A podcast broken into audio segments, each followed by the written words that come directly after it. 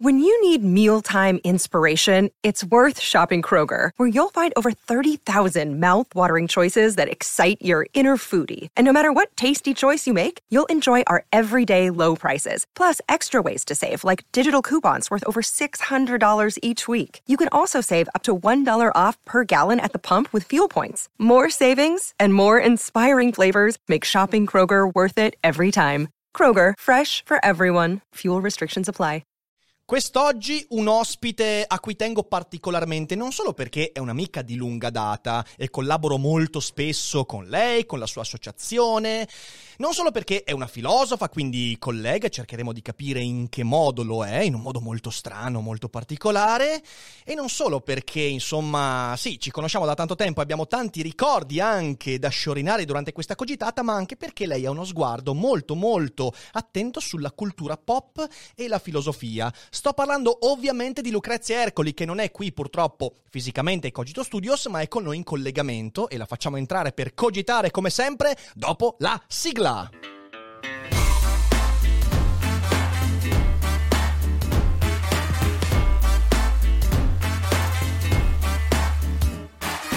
Sei su Daily Cogito, il podcast di Rick Dufer. E chi non lo ascolta è cibo per gli zombie.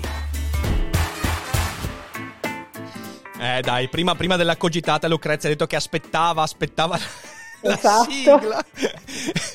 Sei una di quelle che ballano la sigla di Daily Cogito. Bene, mi fa molto molto piacere. Quindi, quotidianamente. quindi ma, ma secondo te la sigla, visto che si parla molto di questa parola, è cringe o non è cringe? No, io la, la amo, non è inquietante secondo me, cioè proprio ti accompagna in un balletto dionisiaco, quindi Ma hai, io hai visto questa cosa, questa cosa che adesso, che adesso anche cringe è entrata nel, nel novero delle parole approvate dalla crusca e tutti stanno impazzendo, mi fa morire questa cosa, mi fa morire quando succede, come se quando la, la crusca dice quella parola va bene, allora tutti cominciano a utilizzarla, ma ehm, secondo me non Dopo ho il capito. Petaloso. petaloso, dato che poi è già caduto nel dimenticatoio. È incredibile, la gente va fuori di... Ma cos'è sto potere della crusca? Cioè, cos- cos'è che fa la crusca alla mente delle persone, Lucrezia? A questa domanda non so rispondere.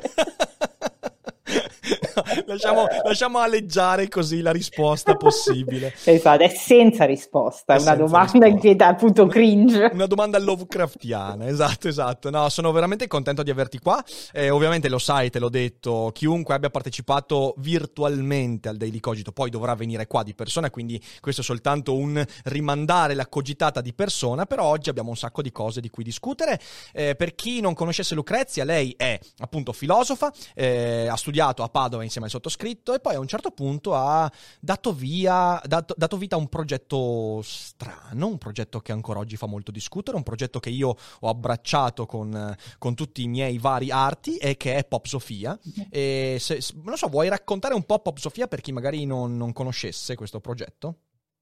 Ma quest'anno, tra l'altro, festeggiamo il decennale di, di Pop Sofia perché ufficialmente siamo nati, anche se già da prima, insomma, stavamo organizzando eventi nel 2011. È un festival itinerante, siamo stati in tantissime città delle Marche, non solo, e ci occupiamo, appunto, come dice il termine, di punti di unione o di frizione tra il pop, la cultura popolare, ma anche insomma tutti i fenomeni che circolano nel nostro spazio pubblico e di filosofia, di pensiero critico, di riflessione, di domande sulla contemporaneità. Eh, sono molto contenta insomma di come sia evoluto il progetto, come giustamente dicevi, i primi anni sono stati complicati, ricchi anche di polemiche che tuttora non si sono, non si sono spente per fortuna, Per fortuna. ma, ma, insomma ci ha fatto anche rincontrare dopo un po' di, di anni Eh sì, questo, questo è, stato, è stato divertentissimo perché ah, dovete sapere che, allora, eh, io e Lucrezia abbiamo studiato all'università, ci incontravamo in qualche corso e tu sei, hai un, un anno meno di me se non sbaglio, quindi in realtà eravamo comunque a corsi sfasati, Sì. eh, però ci siamo conosciuti là. Poi io mi sono laureato e ho preso un percorso diverso e durante quel percorso diverso abbiamo perso completamente contatti. E poi nel 2015 quando io avevo cominciato a fare questi video orridi su filosofia pop e via dicendo mi arriva un messaggio su Facebook di Lucrezia Ercoli. E dico aspetta un attimo aspetta ma Lucrezia io me la ricordo? Sì me la ricordo. Che mi fa ma perché non vieni al mio festival? E ho detto ma cos'è successo nel frattempo nel mondo? Cioè cos'è, cos'è questa roba? E niente lì in realtà io avevo sentito parlare di Pop Sofia ma non sapevo che era lei l'ideatrice e ho partecipato al primo festival di Pop Sofia nell'agosto 2015 eh, a Tolentino e da allora poi è stato, è stato un connubio continuo eh, perché insomma sì eh, la filosofia pop fa incazzare e pensare ed è una cosa molto bella peraltro tu non stufa di polemiche eh, quest'anno, eh, vabbè, alla fine dell'anno scorso hai pubblicato un libro che ha fatto incazzare un sacchissimo di gente. Esatto. che è un libro su Chiara Ferragni, la filosofia dell'influencer. E allora, eh, co- come ti è venuto in mente di gettarti in questa fossa dei leoni, in cui voglio dire, noi viviamo in una cultura filosofica che Già se parli di cinema ti dicono, beh, ma attenzione, non valicare confini decisi da chissà quale demiurgo, mi raccomando. Cioè, tu mi becchi Chiara Ferragni, me la metti in un libro con la parola filosofia, si scatena il disastro. Eh, è perché no, sei è... un amante del disastro, Lucrezia? Devo...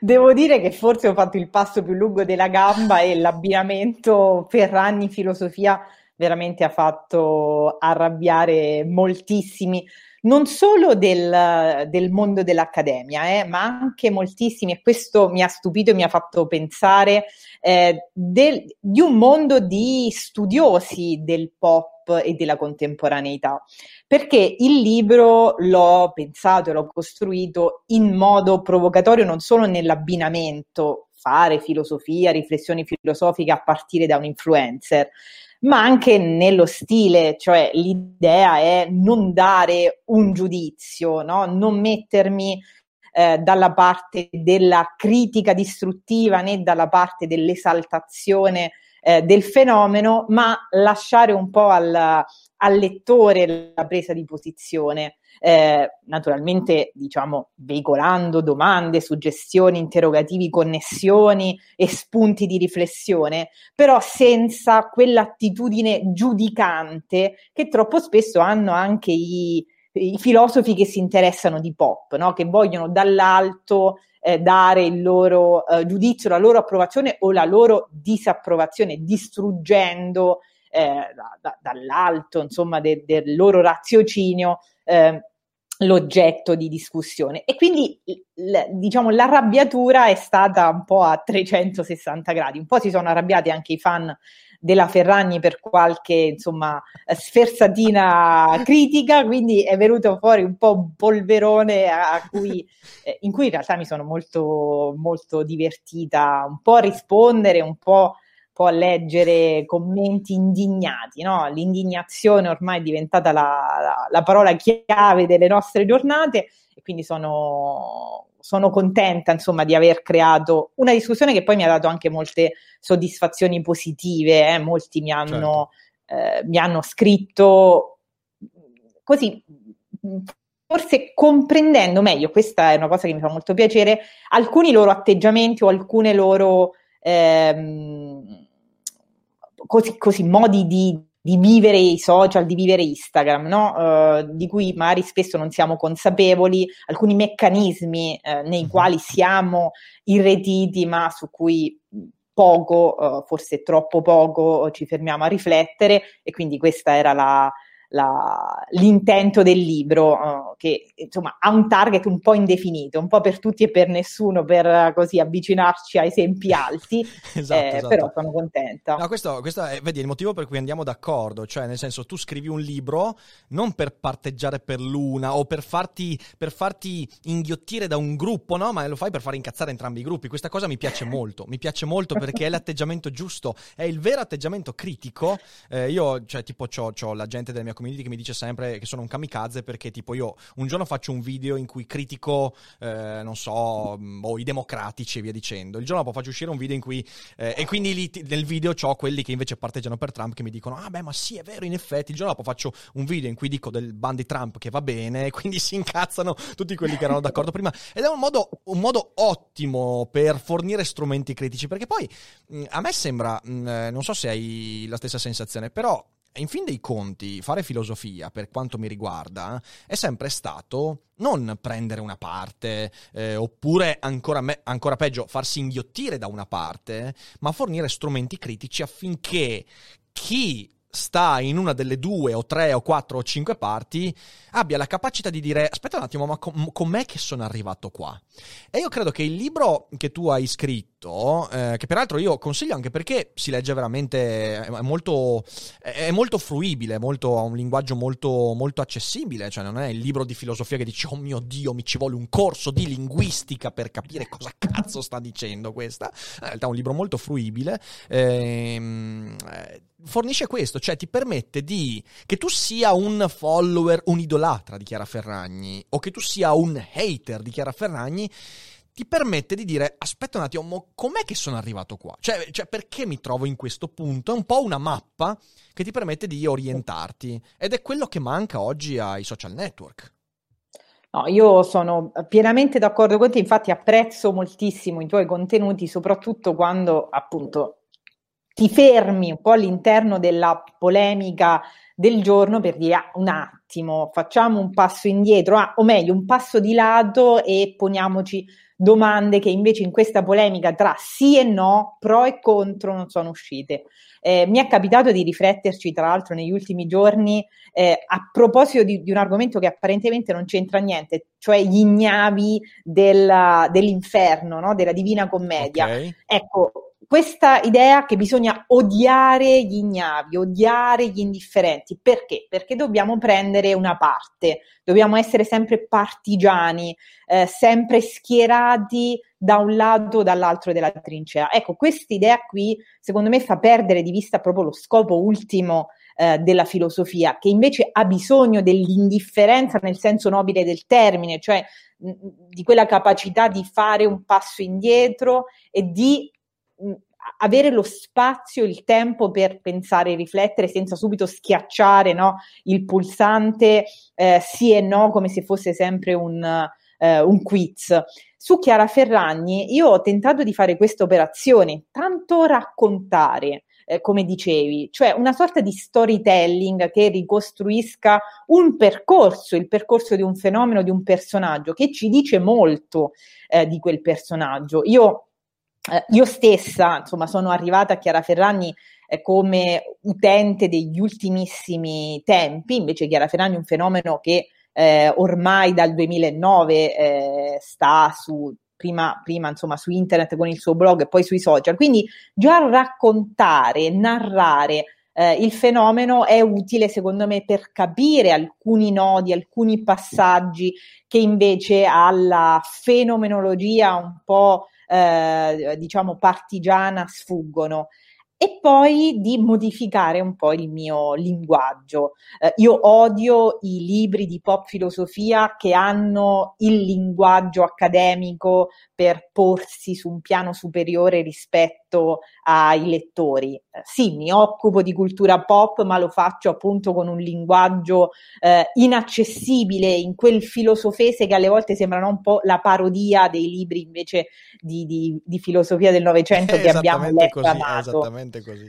Ecco, e questa è, è, anche che il tuo Spinoza e Popcorn no, fa, fa, proprio questa, questa, operazione qui. Io eh, parlo anche ad un pubblico di non addetti ai lavori che vuole comprendere qualcosa in più di un fenomeno senza per forza aver acquisito un linguaggio specialistico che alle volte, usato in contesti sbagliati, è proprio senza senso e ehm, eh, diciamo riporta in auge un'idea di filosofia polverosa eh, che assomiglia più a, a, quella filastrocca di opinioni no, di cui parlava, parlava, Hegel, che nulla ha a che fare con, con l'attività eh, viva, sì. pulsante sì, del, sì, del pensare che ci piace. Sai, c'è, c'è questo, cioè, noi eh, soprattutto, soprattutto mi verrebbe da dire nel continente, quindi nella filosofia continentale, ma io credo che in quella italiana contemporanea, soprattutto negli ultimi 40-50 anni, sia molto forte questa cosa qua. È come se la filosofia e il filosofo dovesse parlare ai numi,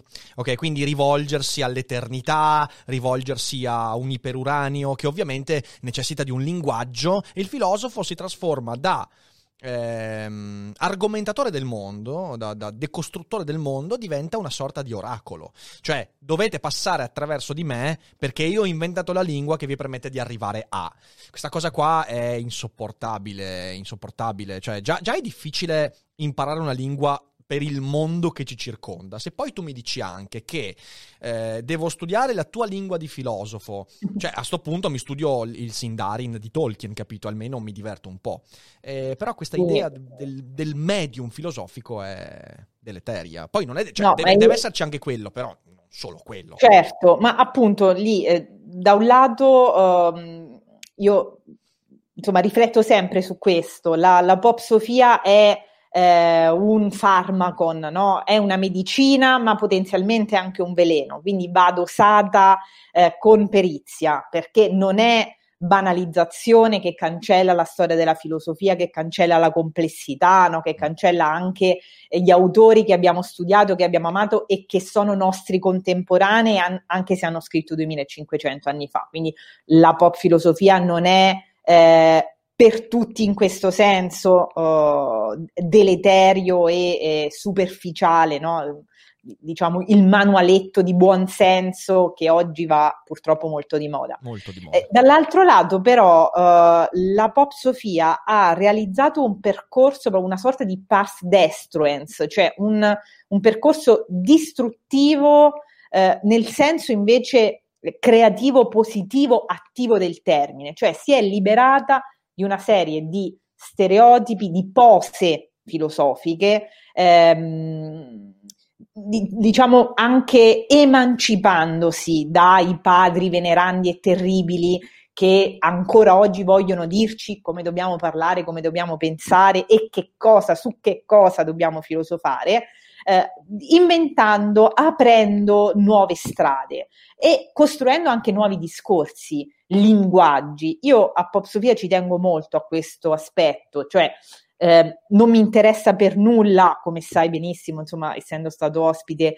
molte volte, ricostruire la conferenza accademica con il linguaggio accademico che però si occupa di una serie TV o di un film.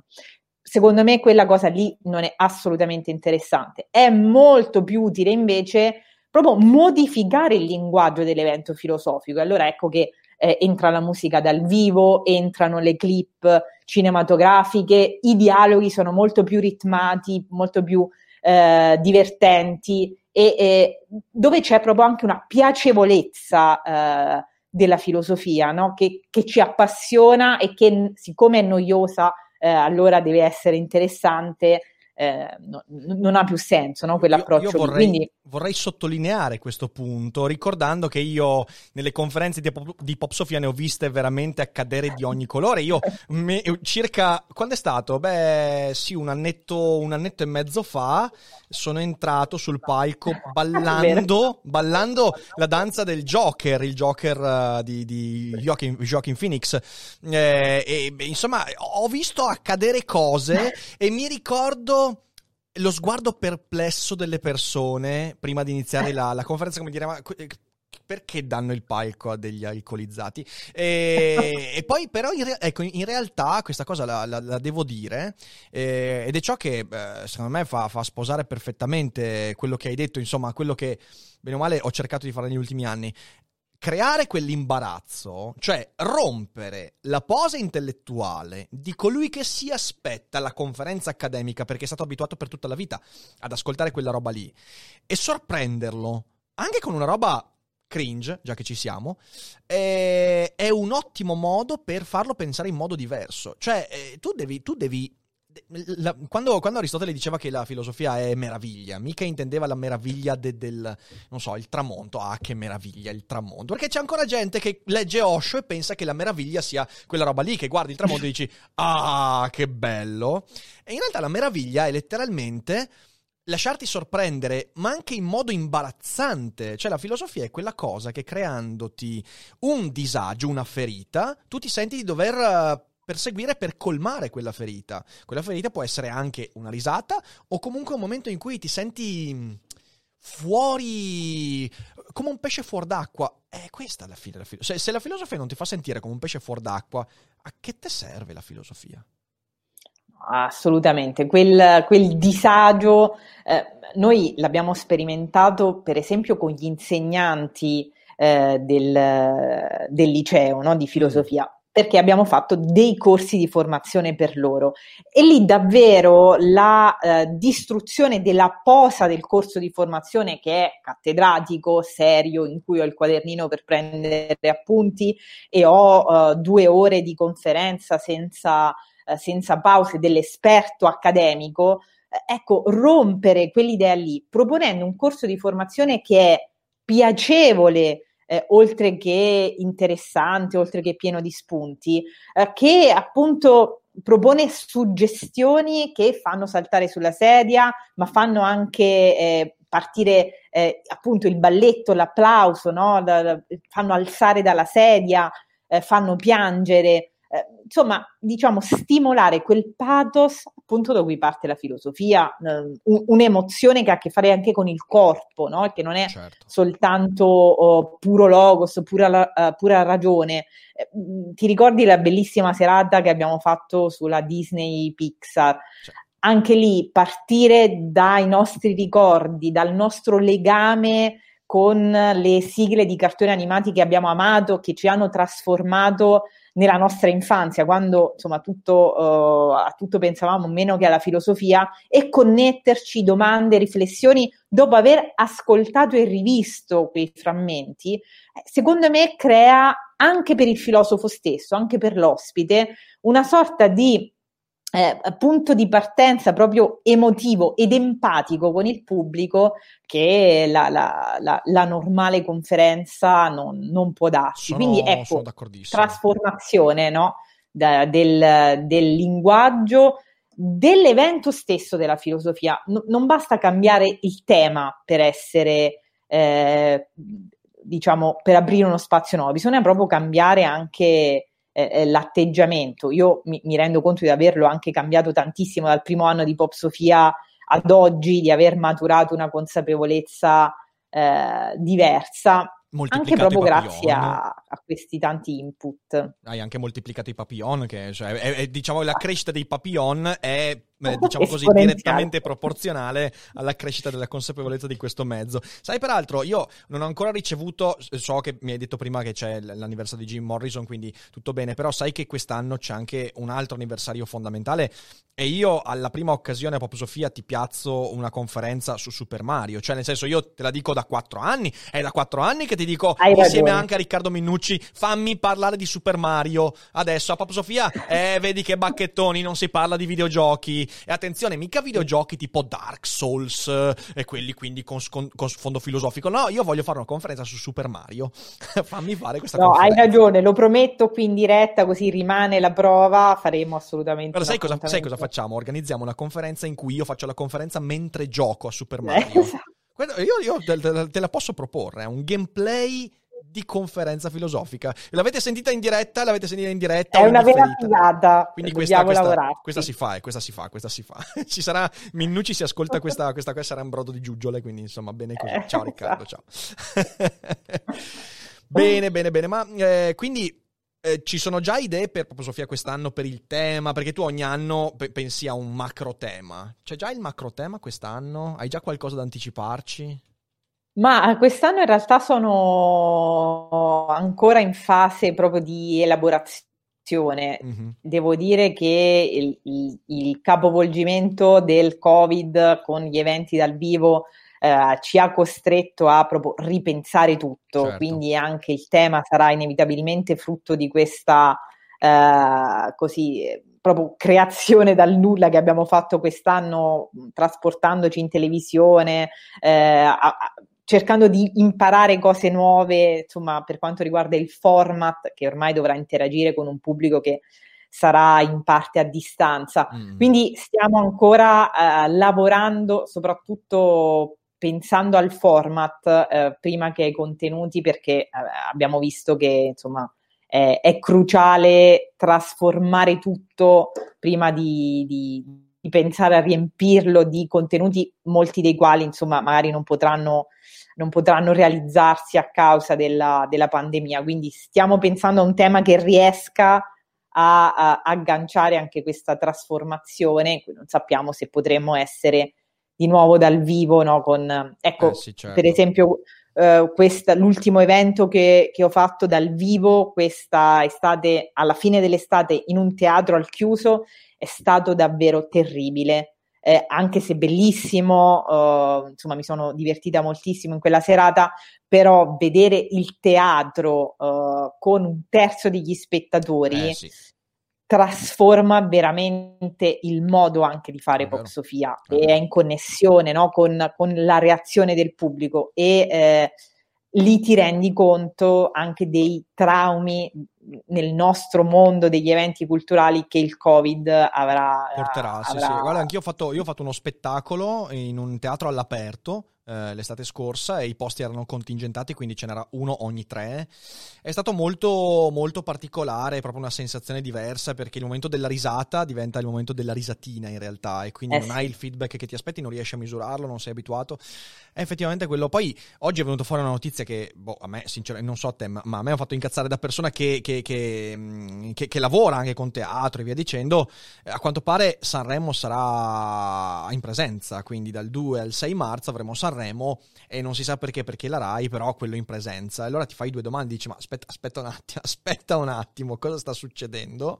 E quindi ci sono... Devo ci dire sono... lo scandalo del, della chiusura dei teatri, dei musei senza uh, delle ragioni, insomma, argomentate a sufficienza, a mio avviso, uh, molto nebulose rispetto appunto ad altre aperture, ad altri eventi che invece hanno avuto luogo, è davvero un marchio negativo che difficilmente supereremo. Ma sai qual è, eh. sai qual è l'argomentazione? Sai qual è l'argomentazione? Che è un'argomentazione manifesta, è stato detto chiaramente. L'argomentazione è la seguente: sono atti per abituare le persone a compiere più facilmente rinunce, cioè loro non hanno chiuso i teatri e i cinema perché i teatri e i cinema siano veicoli di contagio, perché non lo sono, i dati l'hanno detto chiaramente che non lo sono. Lo fanno perché così la gente è più propensa poi a compiere altre rinunce. Se io non so che non devo andare a teatro, quando mi diranno che non posso fare la sport dopo le 18, Mm, sarò un po' più abituato a questa idea. È letteralmente un tentativo di, di, manipolare le aspettative delle persone. Ovviamente questo è un problema perché al netto che poi questa sia credibile o meno come, come, come argomentazione, perché è tutta da dimostrare, eh, in realtà potrebbe far incazzare molto di più la gente, cioè la gente potrebbe essere molto meno propensa a fare qualsiasi cosa in realtà eh, una volta che gli togli tutto, eh, però la, la, cosa importante da capire è che questo ha delle ripercussioni negative sulla vita della gente eh, io qui ho, ho, amicizia con un impresario teatrale che ha fatto 28.000 euro di lavori per sanificare i propri ambienti eh, fra aprile e maggio scorso con la promessa che poi in estate si sarebbe ripresi e via dicendo e quei 28.000 euro sono pac fumati e non, ci, cioè, non arrivano ristori e via dicendo. Quindi, quindi, quindi è, ver- è, veramente scandalosa questa cosa qua. Non so, non so cosa sia sì. più scandaloso fra quello e la gestione della scuola. Altro tema in cui tu sei immersa, insomma, in modo non collaterale. Sì, no, ehm, è un tema che veramente mi fa molto arrabbiare questo. A parte appunto il, il, discorso a cui facevi riferimento legato alle rinunce, secondo me è stato cruciale e terribile in questi mesi, anche durante la prima quarantena. Questa sorta di distinzione tra ciò che è necessario e ciò che invece è superfluo e quindi eh, dobbiamo rinunciare al superfluo, dobbiamo eliminarlo. Ecco, attenzione perché chi vuole dirci cosa è eh, un bene di prima necessità e cosa non lo è, cosa è un bisogno primario e cosa invece è eh, sacrificabile, scartabile, eliminabile, è davvero una china molto pericolosa. Eh, infatti i frutti li abbiamo visti adesso in questa seconda ondata, quando appunto il superfluo, il non necessario, apparentemente naturalmente viene eh, lasciato ai margini senza neanche una spiegazione e senza neanche un piano di riapertura. Quindi davvero anche appunto filosoficamente parlando, secondo me bisogna eh, mi ricordo che hai fatto un daily cogito un po' di tempo fa su questo. Io nello stesso periodo avevo scritto un articolo a partire dalla peste scarlatta di London che parla del profumo della maionese. Eh, un articolo bellissimo proprio su questa importanza, proprio nel momento della, eh, della crisi e della difficoltà, del superfluo che è il necessario per eh, definirci umani e per ehm, davvero non essere no, delle, delle, macchine eh, o a, un livello animale. Il, necessa- no? il necessario eh, te lo dà, cioè te, te, quello che è necessario lo sai per natura, eh, che hai fame, che devi nutrirti, che devi fare questo. E il superfluo è quello che poi ti distingue dagli altri, cioè nel senso il, il fatto di scegliere delle cose superflue è ciò che ti distingue dal superfluo altrui. Eh, c'è un libro bellissimo, eh, peraltro eh, io oltre a consigliarlo varie volte, lo consiglio anche perché in questi giorni è in sconto fortissimo per tutto il mese di gennaio su Amazon, l'ebook è in sconto fortissimo ed è eh, di John Lux, Lasciare in pace gli altri. E l'AXA, questo professore ormai vecchiotto statunitense, dice eh, c'è un problema enorme. Il problema è, eh, in, questi giorni, in questi mesi l'abbiamo visto, pensare che il bene mio eh, corrisponda al bene degli altri, ah, l'idea certo. che io ho di bene, e invece devi lasciare in pace gli altri come, come, connotato etico, è molto molto bello. Quindi lascia il superfluo degli altri, non ti compete. E qui ce ne siamo dimenticati completamente. Sì, no, è, è un tema cruciale secondo me che poi eh, lascia ai margini la riflessione appunto tra ciò che distingue la natura e la cultura, no? Pensare anche al cibo. Mi ricordo eh, in occasione della Pasqua in quarantena lo sguardo malevolo a chi, a chi eh, comprava l'uovo di Pasqua invece che il bene di prima necessità, dimenticandosi appunto che il cibo, anche la condivisione del cibo, non è solo un bisogno naturale, ma è eh, soprattutto cultura, no? è, un, è, un, mondo di richiami, di riferimenti eh, a cui non possiamo e non dobbiamo rinunciare.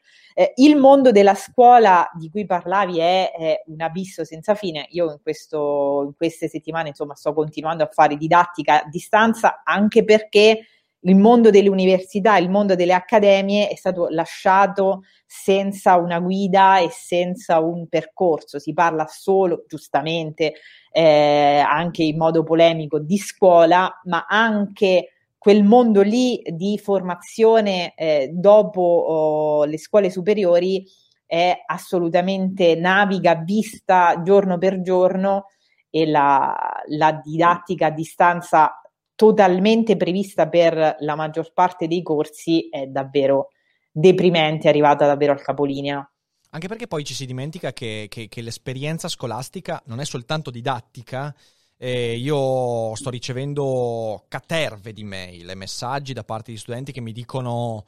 Eh, beh, alcune cose sono molto anche delicate, cioè studenti che mi dicono: Oh, a me manca, mi mancano queste cose che sono legate alla scuola, tipo, non so, le, le chiacchierate, gli amici. Sono veramente adolescenti da soli, lasciati da soli completamente, adolescenti la cui partecipazione scolastica è l'unico momento di non solitudine, che adesso sono lasciati completamente a sé stanti, e, e poi tutte denunce proprio a livello di didattica. Ricevo messaggi di persone che mi dicono: Oh, eh, io faccio gli esercizi e tutto, chiedo, dom- chiedo, risposte, faccio domande ai professori, non mi arrivano le mail, non mi arrivano messaggi. Non... Quindi c'è, c'è, c'è una sensazione di abbandono incredibile, ma poi soprattutto questo, la mancata esperienza della scuola che è fondamentale. Io eh, in questi giorni, beh, l'ho detto anche nel video dedicato al discorso di Conte, io ho la sensazione che ehm, il tentativo di tenere in piedi questa maggioranza fino in fondo sia proprio il tentativo di dire non vogliamo che ci chiedano il conto di quello che è stato fatto con la scuola. La scuola ha fatto, eh, cioè sulla scuola hanno fatto dei danni incredibili. Anche perché poi aggiungo, il problema della scuola non è un problema della scuola, è un problema eventualmente dei trasporti, eh, che hanno avuto nove mesi per mettere in sicurezza, per eh, ampliare il parco dei trasporti e non hanno fatto niente. Eh, scrivevano libri in cui dicevano, beh, ma, no, ma, ma passerà, passerà, e poi invece non. Quindi questa cosa è gravissima. Tu stai facendo didattica a distanza? Com- com'è che ti trovi? Sì, io la sto facendo, sto facendo appunto ormai da, dal febbraio scorso lezione soltanto online perché l'Accademia appunto ha chiuso i battenti agli studenti al momento.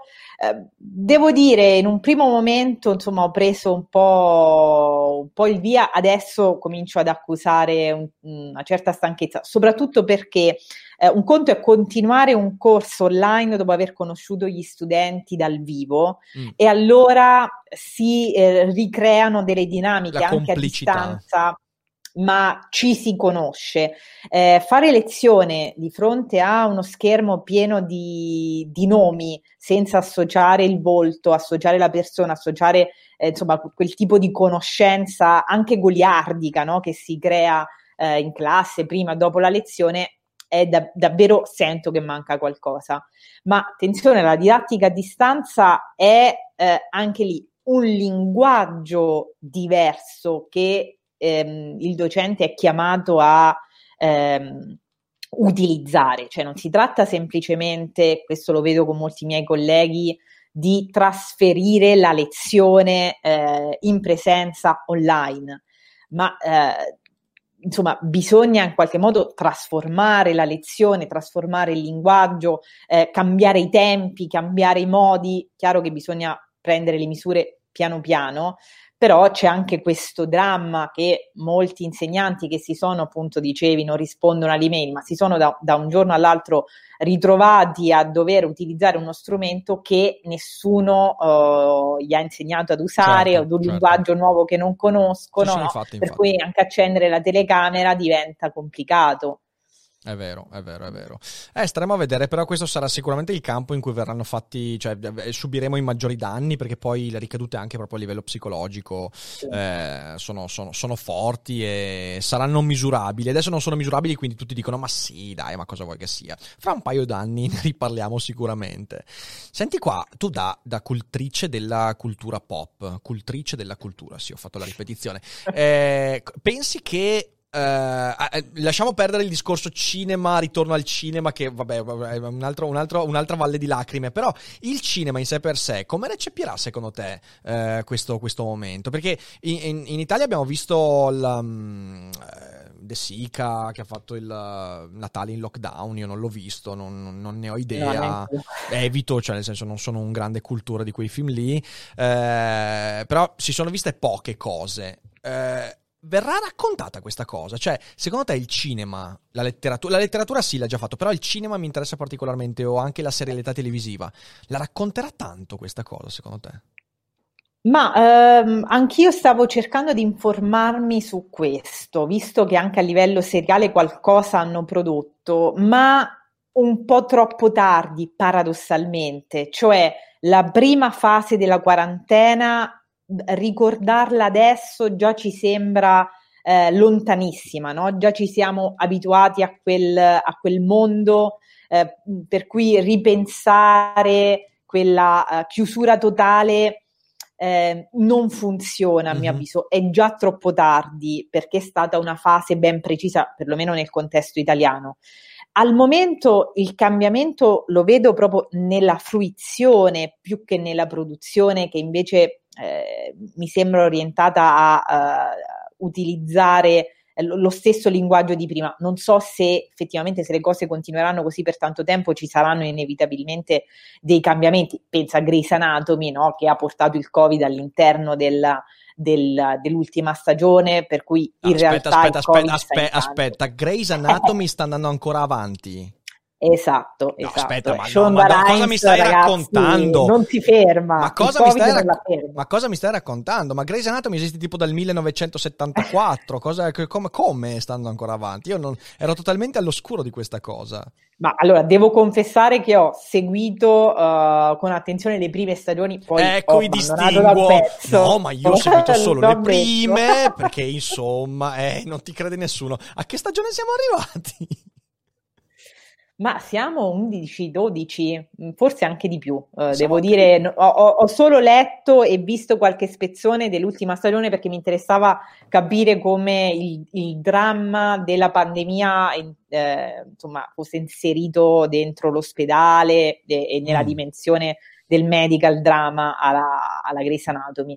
Beh, però ecco, la cosa interessante è la nuova fruizione eh, da casa, lo, lo, lo streaming, i canali a cui abbiamo accesso, che si sono moltiplicati nel frattempo e la totale eh, assenza, io credo, per un lungo periodo della dimensione della sala eh, cinematografica. Non sarà così semplice riaprire eh, il pubblico si è, secondo me, eh, disabituato alla ritualità del cinema, anche se è passato poco tempo, ma eh, la quantità di offerta che abbiamo da casa è incredibile. Secondo me anche con effetti positivi eh, eh, rispetto alla TV generalista di un tempo.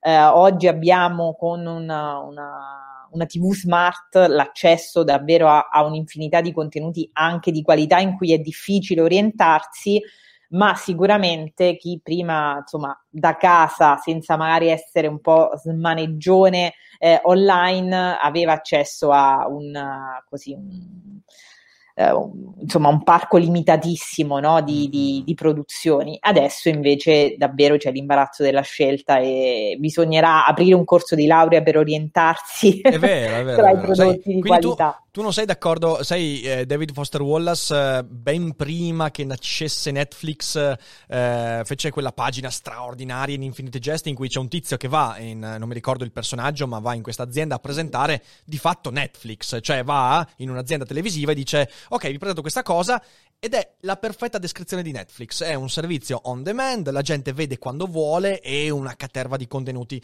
E lui dedica questa pagina veramente profetica in cui dice eh, il problema è quando, quando l'utente si fermerà davanti a questa scelta enorme e ci metterà due ore per scegliere qualcosa da vedere, poi non finirà neanche di vederlo, che spesso è quello che accade. Quindi in realtà è, è, mi, a me, a me eh, interessa sempre molto questa dinamica perché tu hai un'esplosione dell'offerta, ma non c'è stato nessuno, forse perché i mezzi culturali si sono disinteressati a questo movimento per troppo tempo, non c'è nessuno che dica ok, ti fornisco strumenti di selezione. Eh, e quindi cosa succede? Succede che quando tu non hai strumenti di selezione, l'unica cosa che puoi fare è seguire quello che guardano gli altri. Ed è questo il trionfo eh. del trend. Questo è un meccanismo interessante perché noi pensiamo che eh, il trend, quindi il topic su Twitter, il clickbaiting e via dicendo, sia la causa di alcune cose che vediamo, la decadenza del giornalismo e poi la tendenza a moltiplicare i contenuti eh, frivoli e via dicendo. In realtà è un effetto ed è l'effetto del fatto che è esploso il numero di contenuti ma non abbiamo sviluppato una capacità selettiva di contenuti. E quando tu non hai la capacità di selezionare contenuti, hai solo un metro di giudizio. Cos'è che stanno guardando tutti? Di cos'è che parlano tutti? Cos'è che discute chiunque? E tu fai la stessa roba. Questa roba qua, David Foster Wallace ci è arrivato vent'anni prima con una lungimiranza che mi fa venire la pelle d'oca. Perché il libro è del 95, l'ha scritto nel 93-94, lui è una roba incredibile. No, sicuramente c'è questa, questa paralisi proprio del, dello spettatore che è totalmente disorientato no, di fronte a un'offerta sempre più vasta e questa ossessione della, dell'aggiornamento, insomma, informandosi sull'ultima serie, l'ultimo prodotto eh, per, per, stare aggiornati. Anch'io ne sono vittima, o, o, occupandomi di questo, cerco di recuperare ogni tanto no, il film, la serie che tutti stanno commentando per eh, non tanto e non solo vedere se mi piace, ma vedere come, come è strutturata, di cosa sì. parla, se può essere interessante o meno. Eh, però, ecco, eh, da questo punto di vista anche i docenti, gli insegnanti possono avere un ruolo eh, cruciale ehm, affidandosi, magari come ci affidiamo in tutti i campi del sapere, a critici di fiducia, a giornalisti che sono affidabili da quel punto di vista e non ci propinano uno spot no, dell'ultima serie, ma ehm, ci consigliano di guardare qualcosa di davvero interessante che può essere, io perlomeno faccio così molto spesso, mi affido a chi per mestiere guarda eh, serie tv alcuni naturalmente così profili di fiducia eh, e, e, recupero solo quelle cose lì cercando di evitare invece il decalogo Netflix e basta. Però i docenti nei confronti degli studenti potrebbero essere un, eh, un ottimo, no, mh, eh, come dire, un'ottima bussola invece di ehm, evitare no, di confrontarsi con i fenomeni pop perché appunto non fanno parte della didattica e non sono all'interno del programma, potrebbero loro consigliare o orientare un, pubblico di adolescenti che se seguisse soltanto le, i trend di Netflix davvero vedrebbe robe mh, bruttine molto spesso, anche un po' eh, banali e superficiali. Ecco, mh, secondo me dobbiamo aiutarci eh, a, a, proprio creare un orientamento in questa, sì. in Sai, questa io direzione. Su, su, questo, su questo eh, non so come la pensi tu, però ehm, secondo me l'ambito più proficuo proprio della filosofia pop, in un senso molto particolare. La filosofia pop è intesa come il eh, trovare, sviscerare concetti filosofici utilizzando la cultura pop e quello è un lato del pop filosofico. C'è un altro lato secondo me. Il ruolo del filosofo eh, potrebbe veramente diventare quello di fornire quegli strumenti perché tu dici giustamente mi affido a chi di lavoro eh, guarda serie tv e quindi magari ti dice eh, questa parla di questo, questo argomento e via dicendo ed è sicuramente molto utile. Il critico cinematografico ti dice qual è la chiave di lettura e via dicendo e ti stimola per. Però c'è, ma manca attualmente un movimento da parte dell'utente, cioè l'utente che si chiede ma cos'è che cerco io? Ecco, questa domanda qua in realtà non la può esaurire il critico, perché il critico al massimo ti dice cosa lui apprezza, quali sono i suoi criteri di selezione, ma questo non può bastare a te perché si rimanda il problema. Se arriva il critico che viene seguito da tutti, allora il trend non è più quello che viene dato da eh. Netflix, da Twitter, ma viene dato dal critico. In realtà lo strumento di selezione vero è quello dell'utente che crea una consapevolezza in cui prima di guardare qualsiasi cosa si dice ma cos'è che voglio guardare? Cioè, cos'è che muove il mio interesse? Perché lo muove il mio interesse? E quali sono gli aspetti che voglio indagare di me stesso guardando questa cosa? E quindi e questo, e questo, è proprio ciò che ha sempre fatto la filosofia, se ci pensi. Cioè, la filosofia è un movimento dal soggetto al mondo. Eh, la domanda chi sono io è una domanda su cosa voglio trovare. E questo aspetto, secondo me, è estremamente importante. E quindi potrebbe essere veramente il futuro della filosofia da un certo punto di vista.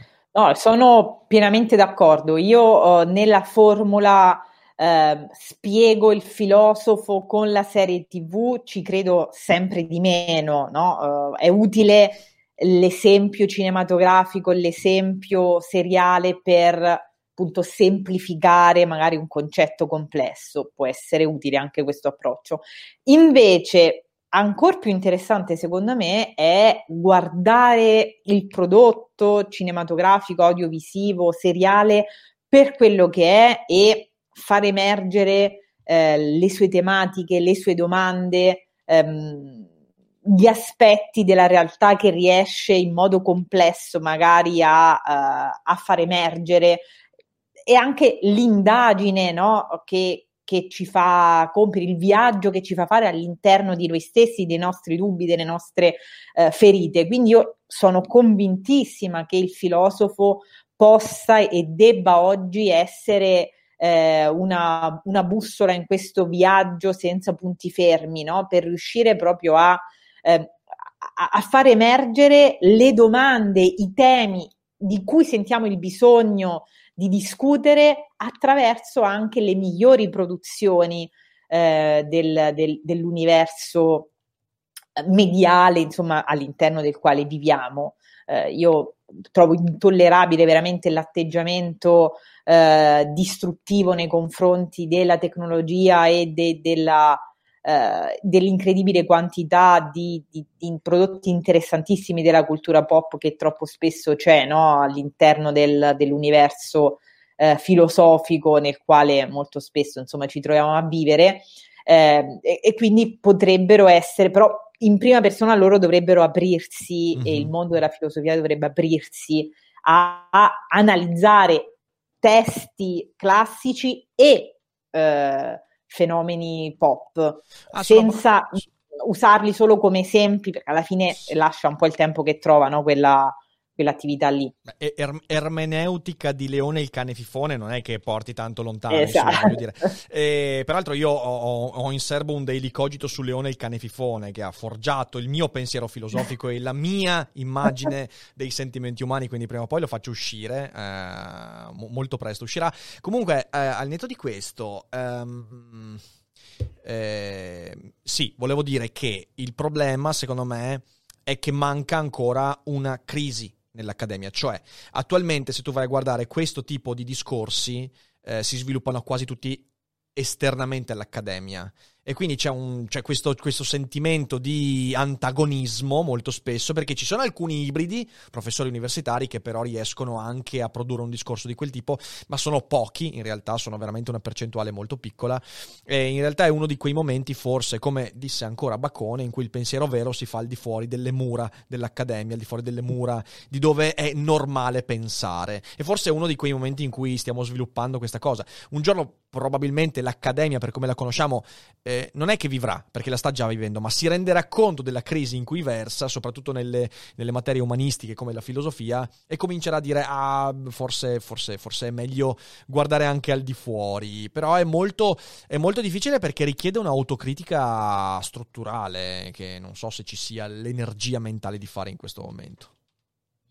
Sì, no, anch'io non, uh, non credo che sia uh, neanche all'orizzonte una crisi di questo genere, ma io penso perlomeno, uh, insomma, l'impressione che ho avuto è che questa cosa può funzionare, questa connessione, ibridazione tra mondi diversi, solo se, come dire, parte una sorta di, di osservazione partecipata partecipante, eh, mi, mi, verrebbe a dire usando un'espressione così rubata al mondo dell'antropologia. Ripenso sempre a quell'espressione di Edgar Morin del, nello spirito del tempo, non so se, se te lo ricordi, in cui lui eh, dice, guardate, per occuparsi del eh, mondo che ci circonda bisogna anche divertirsi a mettere la monetina del a guardare una partita dal divano di casa, certo. eh, a uscire per strada e guardare gli abiti eh, degli altri, a partecipare alle feste, cioè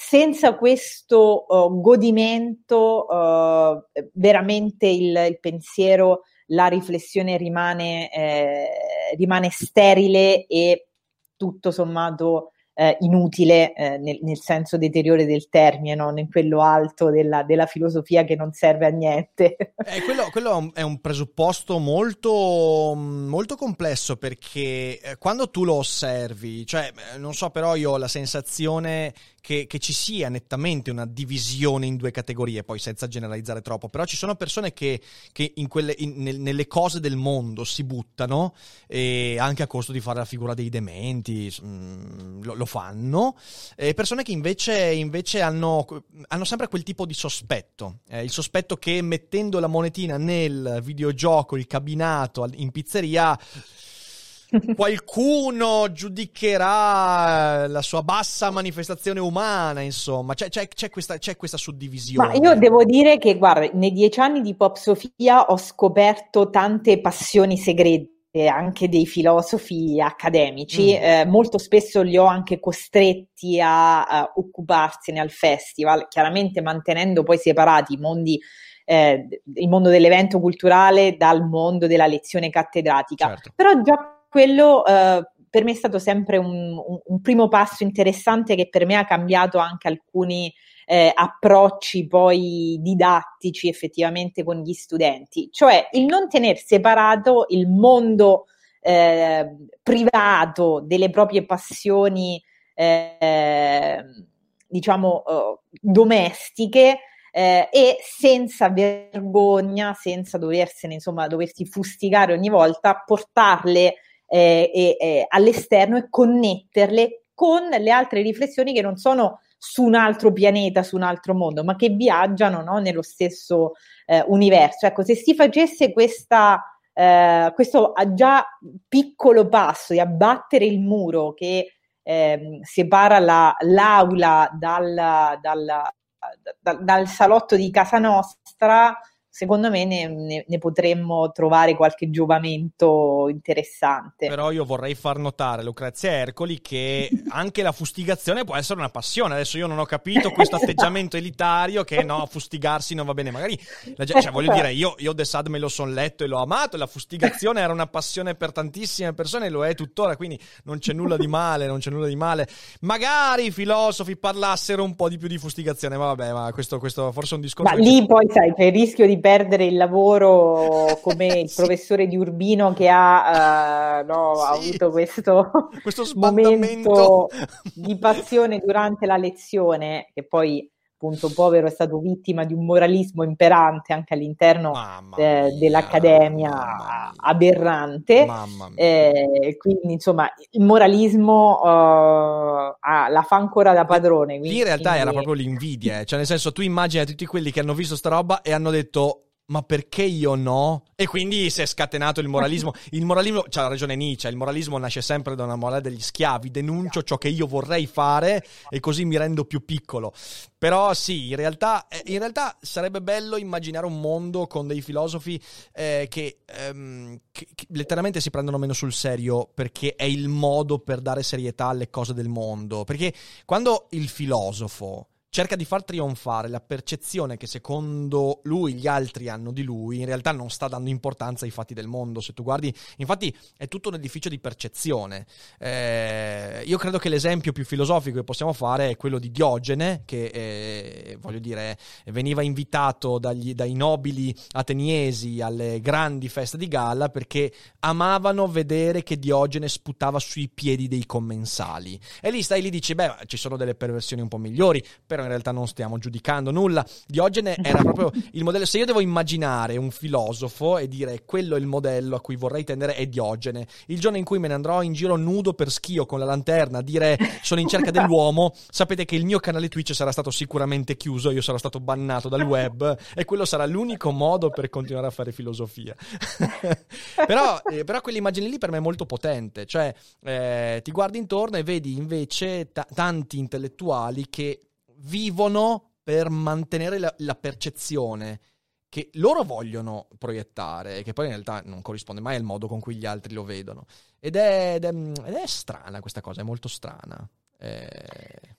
Sì, no, il, io sono d'accordissimo quest'idea del prendersi sul serio e di bandire tutto ciò che eh, ha a che fare con ciò che potrebbe essere addirittura eh, divertente o comico. No? Eh, mi sono divertita qualche anno fa a scrivere un libro di filosofia dell'umorismo eh, cercando tutti quei filosofi, appunto eh, Diogene naturalmente fa parte del, del della categoria che hanno scompigliato le carte, eh, no? mi viene in mente quel pezzetto del, del nome della rosa, eh, cioè l'intera trama in realtà del libro e, e, poi della sua versione cinematografica che è tutta giocata intorno alla pericolosità appunto del, del riso no? e della commedia, di ciò che... Eh, prende in giro, si prende gioco delle cose che invece sono intoccabili, eh, addirittura di Dio. Ecco, questo invece potere eh, emancipativo, eh, secondo me, e autenticamente filosofico anche della risata, anche della comicità, dell'umorismo, della butad. Ehm, e, e, e, quindi anche nel nostro campo di abbinamenti eh, un po' che possono far sorridere, che possono anche essere eh, ridicoli e derisi, eh, in realtà secondo me fa molto bene al, eh, al pensiero e alla nostra capacità, insomma, di ridere di noi stessi, poi sì. in fin dei conti, sì. no? di essere un sì. po' autoiro- autoironici. Sai, a, que- a, questo che io sento molto su di me perché io faccio filosofia per poter fare il coglione anche online, io lo dico chiaramente, non ho nessun timore di dirlo e di ripeterlo, eh, si aggiunge un altro aspetto che, eh, che, è espresso benissimo da un libro che io ho letto negli ultimi, tipo un paio d'anni fa e io ho amato tantissimo, che è di François Nudelman e si intitola eh, Il genio della menzogna.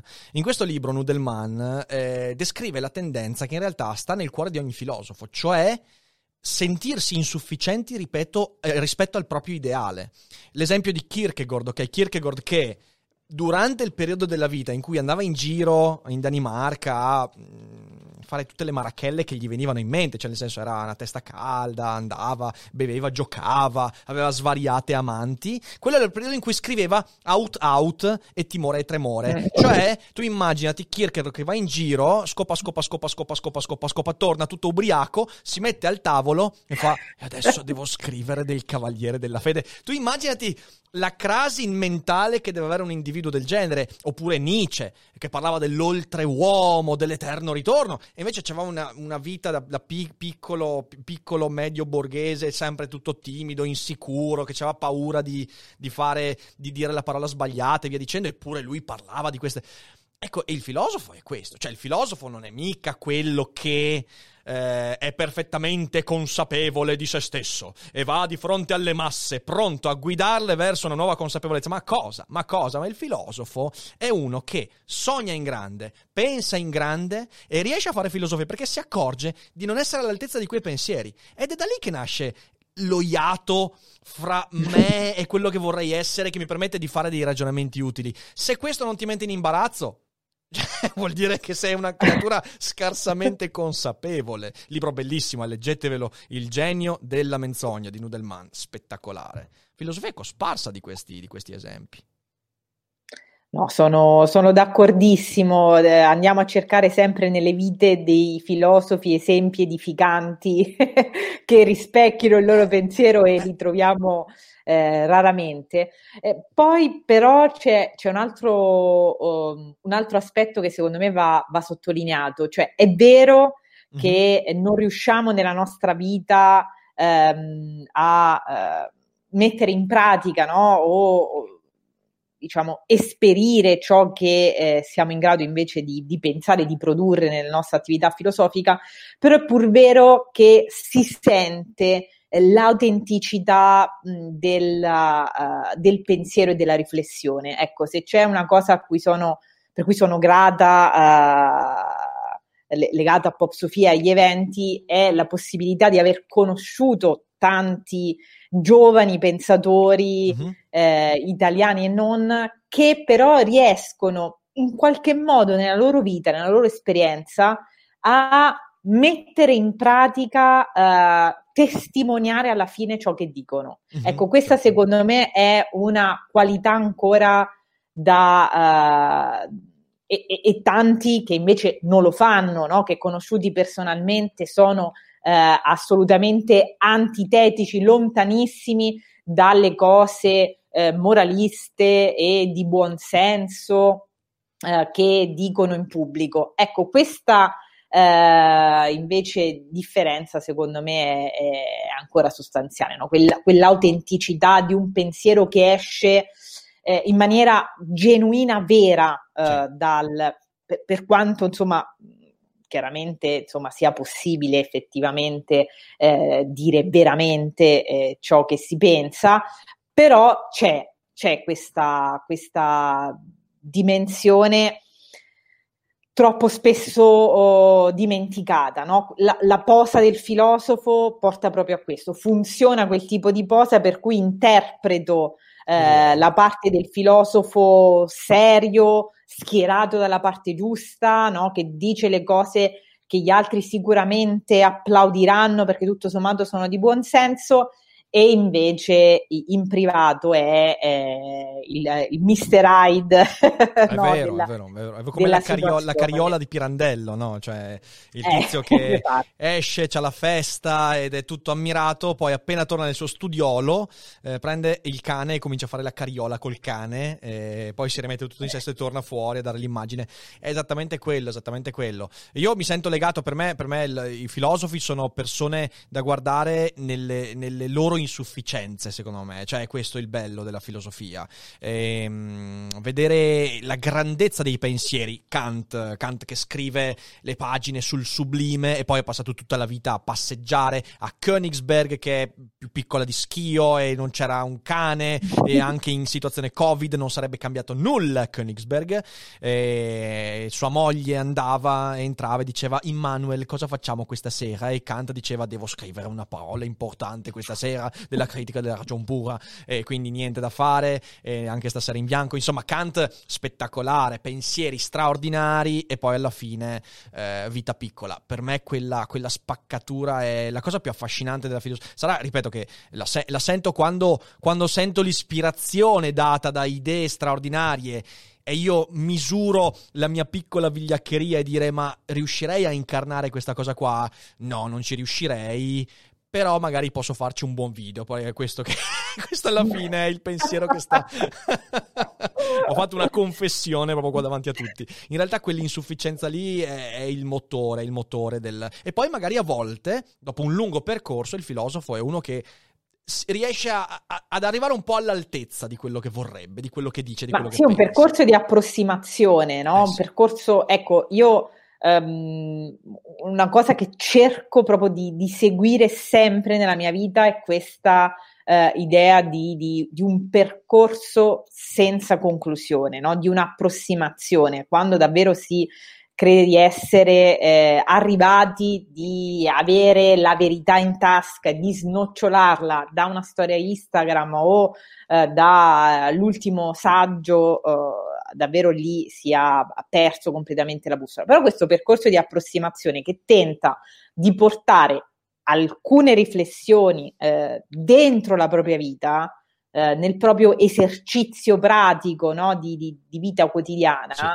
è fondamentale, altrimenti davvero uh, siamo sconnessi completamente no, da, da, da, ciò che diciamo. Eh, ecco, il discorso che fai spesso legato a, allo stoicismo e a quegli esercizi di filosofia pratica, di cura di sé che la filosofia ci ha, ci ha consegnato, secondo me oggi è cruciale proprio perché ci consente di mettere in pratica eh, una filosofia che ci fa stare ci fa stare meglio. Riusciremo a, a essere come il nostro eh, modello ideale? Probabilmente no. Eh, né ci dobbiamo permettere di, dall'alto del, del, della sedia del filosofo, di dare agli altri delle pillole su come mm-hmm. eh, bisogna vivere, no? bisogna comportarsi, però eh, questo esercizio quotidiano di approssimazione è ciò che, che rende bella no, questa navigazione all'interno del pensiero, altrimenti veramente rimane lettera morta e non ce ne facciamo, non ce ne facciamo nulla. È così, è così, sono, sono, molto d'accordo, sono molto d'accordo. Beh, sappi che allora, durante questa cogitata, visto che siamo in streaming, siamo stati d'accordo su tutto. Quando vieni qua, invece, ci scorniamo, eh. Quando si esatto, ci, ci picchiamo. Ci, ci, ci, ci, picchiamo? No, dai, avanti, ci picchiamo, poi no. Ci, ci scorniamo, ci scorniamo. Però è La stato diatriba. veramente, è stato, è stato veramente, veramente un piacere. Siamo già un, a un'ora, eh, un'ora passata di cogitata, quindi direi che con, con, abbiamo messo insieme un sacco di roba e speriamo che sia venuto fuori anche della roba utilizzabile da chi ci ha ascoltato, dai. Eh, quindi grazie mille Lucrezia per essere stata qui con noi su Daily Cogito. È stato un piacere, ci vediamo dal vivo, speriamo prestissimo. Prestissimo, prestissimo. Eh, se siete in live non andatevene perché adesso eh, rispondiamo a qualche domanda. Se siete in differita invece sapete quello che va fatto, no? cioè che dovete fare, cioè condividere Daily Cogito, farlo conoscere a quanta più gente possibile, guardare in descrizione per comprarvi il libro, l'ultimo di Lucrezia su Chiara Ferragni e la filosofia degli influencer e ovviamente far conoscere questo, questo podcast, questi video, questo canale a quante più persone possibile per combattere la zombificazione e voi non dimenticate che non è tutto noia ciò che pensa.